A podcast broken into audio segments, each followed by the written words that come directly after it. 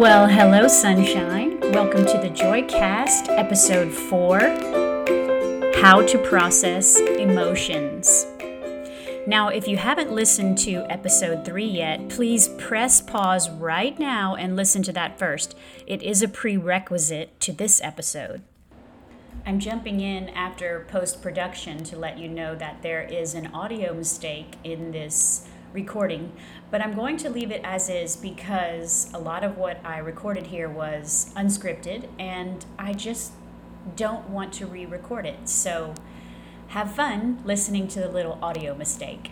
This episode, How to Process Emotions, might be the most important episode I ever record. Why? Well, because learning to process emotions is my one thing. Have you ever heard someone say that? Like, or have you ever heard the question, What is the one thing that changed everything for you? This is my one thing. It has changed my entire life. I can't think of anything that has been more impactful to my emotional health or my self confidence than learning to process my emotions. It's made everything about being human finally make sense to me. In episode three, we discovered that other people don't cause our emotions. Emotions come from the thoughts we're having. Now, this was really big news to me when I first learned it. I always thought that emotions just came over me like a wave, and I honestly had no idea where they came from. I thought that it went like this I would feel an emotion and then I would have big thoughts. But as it turns out, I had this all backwards. See, first, we have a thought, and then our brains release chemicals into our bodies, and that's where our emotions originate. All of this happens so fast that we often don't even realize that we've had the thought. Yesterday, for instance, somebody flipped me off as I was walking in my neighborhood. There was a man sitting on the front steps of a funeral home, and he looked directly at me and slowly raised his hand in front of his face and then slowly raised his finger. I mean, I've been flipped off before, like, hasn't everyone? I even remember a particular time in my early 20s, somebody flipped me off while I was on this long road trip in the car. I had no idea what I had done wrong. I hadn't changed lanes, I didn't slam on my brakes, I wasn't speeding. I had no idea why I was getting flipped off. And I was very upset by this bird and the driver's very angry face. I had so much drama about it. I laugh now because, you know, that was younger me, but I remember I really wanted to chase that car down and ask them, like, what, why, you know? What did I do to deserve this? There must be some mistake. I was so upset. I stewed about it for hours and I couldn't shake it off. And I talked to people about it. I told a lot of people about it. I looked at this as evidence that the world was filled with hateful, nasty people who just want to spread venom. And I could feel that venom inside of me. Do you know what I'm talking about? When you think there's been some injustice towards you and it feels like syrup in your veins. I just hated that I couldn't resolve it and that this person could just shoot an angry bird at me and there was nothing I could do about it. I mean, it felt horrible. So, back to this man yesterday. He gave me the bird, and I honestly can't possibly guess why. But because I understand now how my brains work, how my brain works and how my emotions work, I know that I have some thoughts about that gesture in particular. I have a definition of it in my head, and I think it's a mean thing.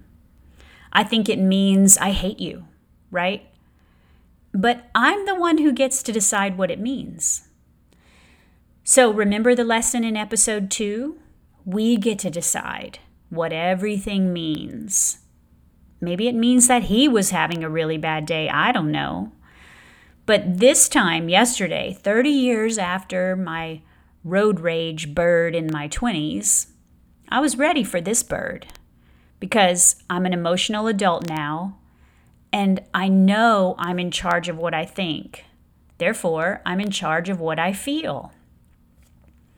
So, what I thought was, huh, I wonder what that's all about. And what I felt was confusion. I felt a slight sick feeling in my gut, and my eyes kind of opened a little wider when I saw it.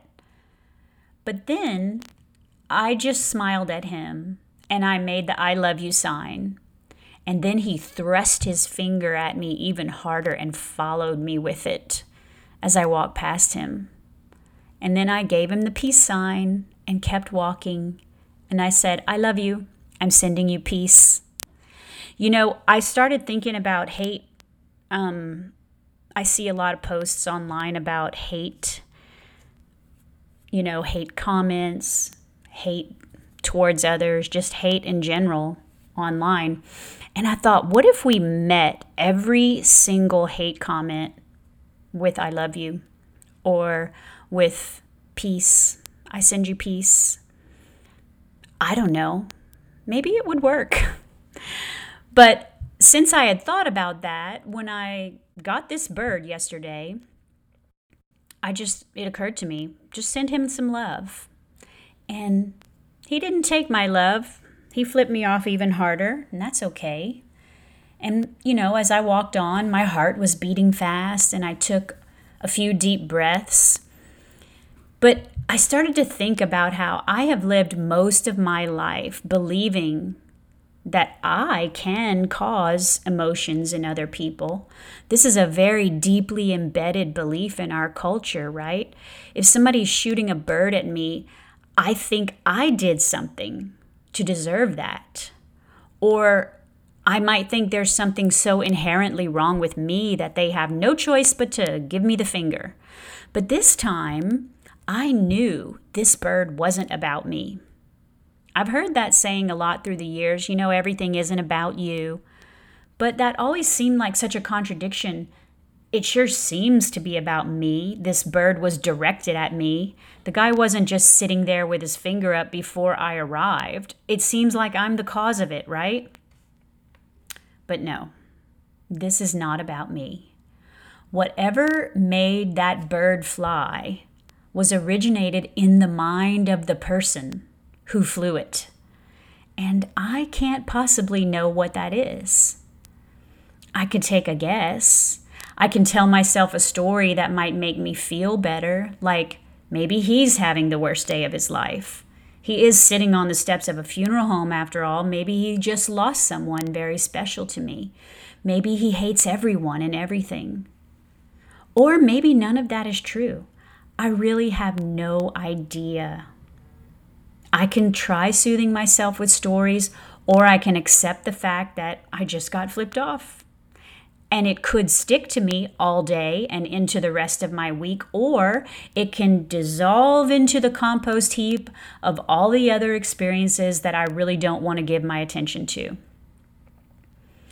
I just don't like spiraling down into the depths of anger and revenge and all the mental gymnastics of wondering why is this stranger sending me that message? I've done it before a hundred times and it hurts a lot more than just that little sick feeling in my gut. It grows and it grows into this horrible, festering, hot rage that will preoccupy my mind, and I just get mad at the world. So, there are two parts to managing your emotions. The first part is momentum. So, imagine you make a big snowball at the top of a mountain if you push that snowball down the mountain, it's going to gain a lot of momentum and it's going to become a bigger and bigger ball, and it might even cause an avalanche. But if you step in front of it, way up there at the top of the mountain, you can stop that ball rolling, and it's very easy to control. So you always have this option to get in front of it. I felt this bad feeling in my gut when I got flipped off yesterday, and I got in front of it. You don't have to let it gain momentum. You can if you want to. And sometimes we really want to get mad or sad or excited. We always have the option to feel our feelings for as long as we want to. Having emotions is not a problem. This is another new ish concept to my brain. I used to think that negative emotions were for avoiding. I used to think that hard emotions were a problem. If someone else was having bad emotions, I really wanted to fix it. And I wanted to make my own feelings go away so badly, I would quickly go into problem solving mode. What can I do about this? Well, sunshine. Now I know that the only thing we can do is feel it. And that's all. We just want to feel our bad emotions. That's what emotions are for. Feelings are for feeling. And that's all we ever have to do with them. So, what does it mean to feel our emotions? I want to talk you through an exercise so you can see what I mean. Now, if you're driving, don't participate. But if you're somewhere where you can sit down in a comfortable and safe place, I want you to do that and take some deep breaths and just tune into your body. And then name the emotion. Is it fear, anger, humiliation, frustration? What is the emotion you're feeling? Worry? Resistance? Begin to notice how exactly does this feeling show up in your body? Where is it? And go there with all of your attention. What is the feeling doing? Is it moving around? Is it vibrating? Is it pulsing? Does it have a rhythm? Notice everything you can about the feeling. Does it have weight? Does it have a color? Does it have a temperature? Just go there with all of your attention. You're not thinking about the circumstance or the problem. You're just feeling right now. So breathe and tell yourself this is what it feels like to have this emotion. And look at you having this emotion, and you're okay. Let that register while you're in this tuned in state. Breathe again and ask the feeling does it have any message for you? Just be still and listen.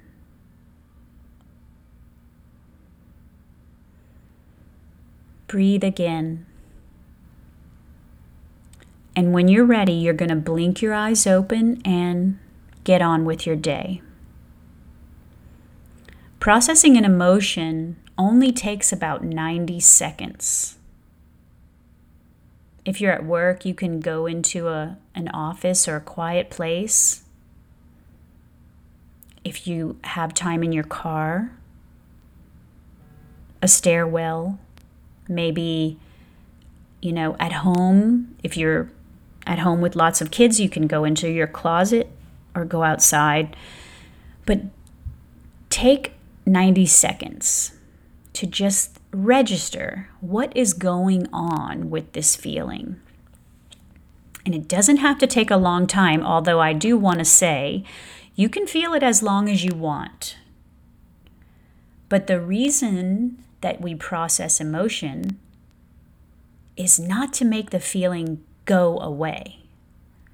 We feel them so we can train our brains that these emotions are normal.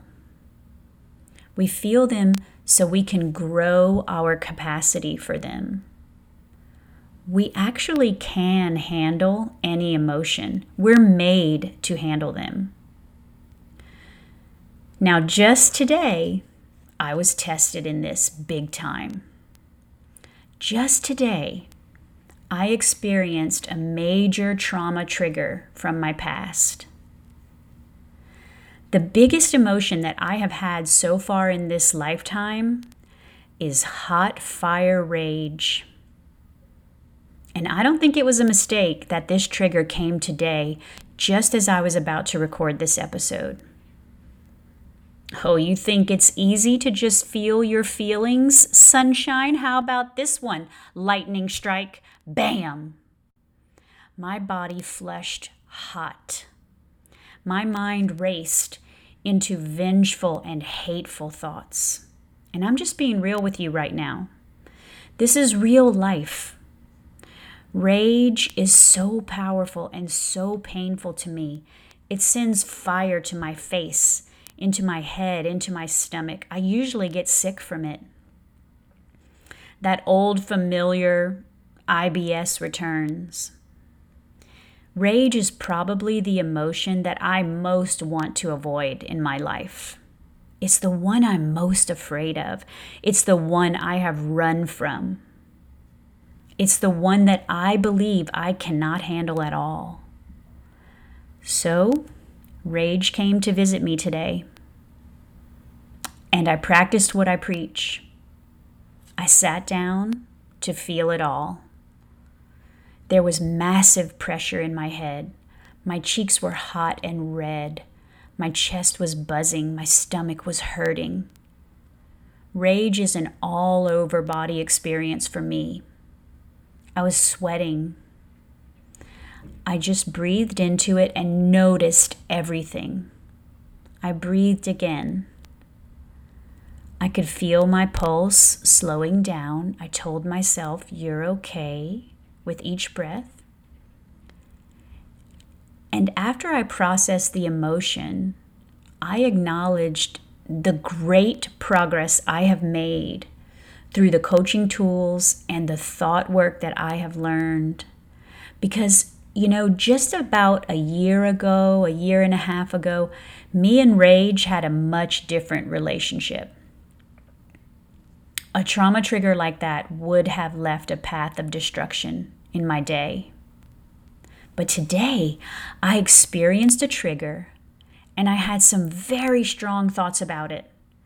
And this sent some chemicals flowing into my body. And listen, it felt horrible. It was so, so painful and uncomfortable. But instead of reacting or taking action from this painful and uncomfortable space, I just took it all to my couch and I sat down and I processed it. And look, to be honest, I'm still kind of mad right now while I'm recording this.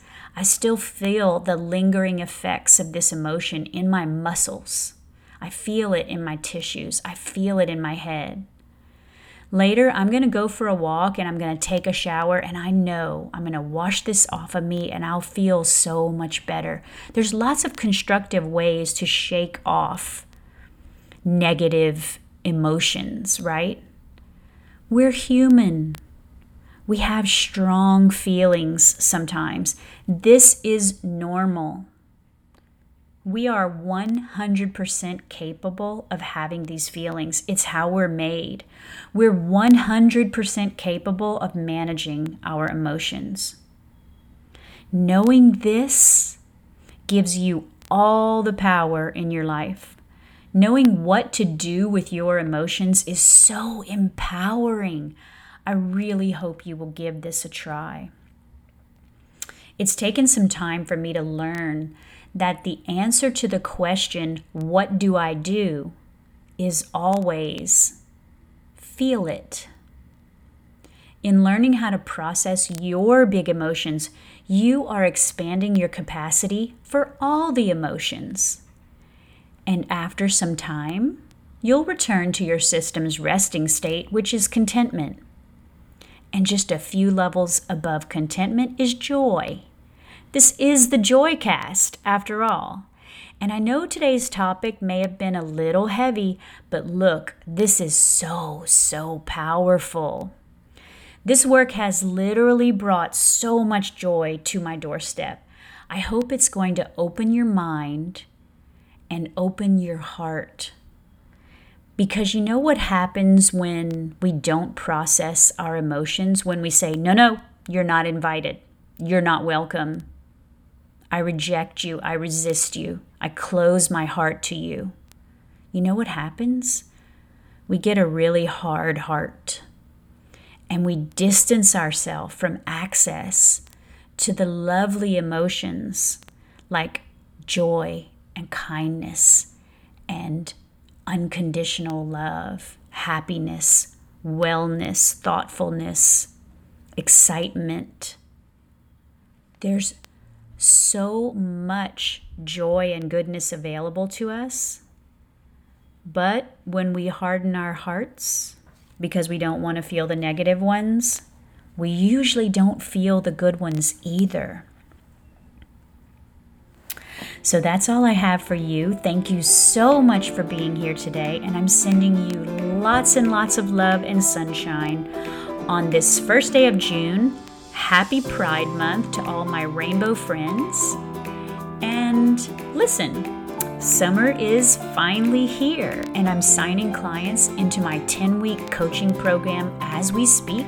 I do have a few spots left. I just finished with a client today and she was in my spring coaching group. So I'm signing my summer coaching group, and I'm super excited to see who will be in it and what great work we're going to do because this work teaches you tools that you will have for life.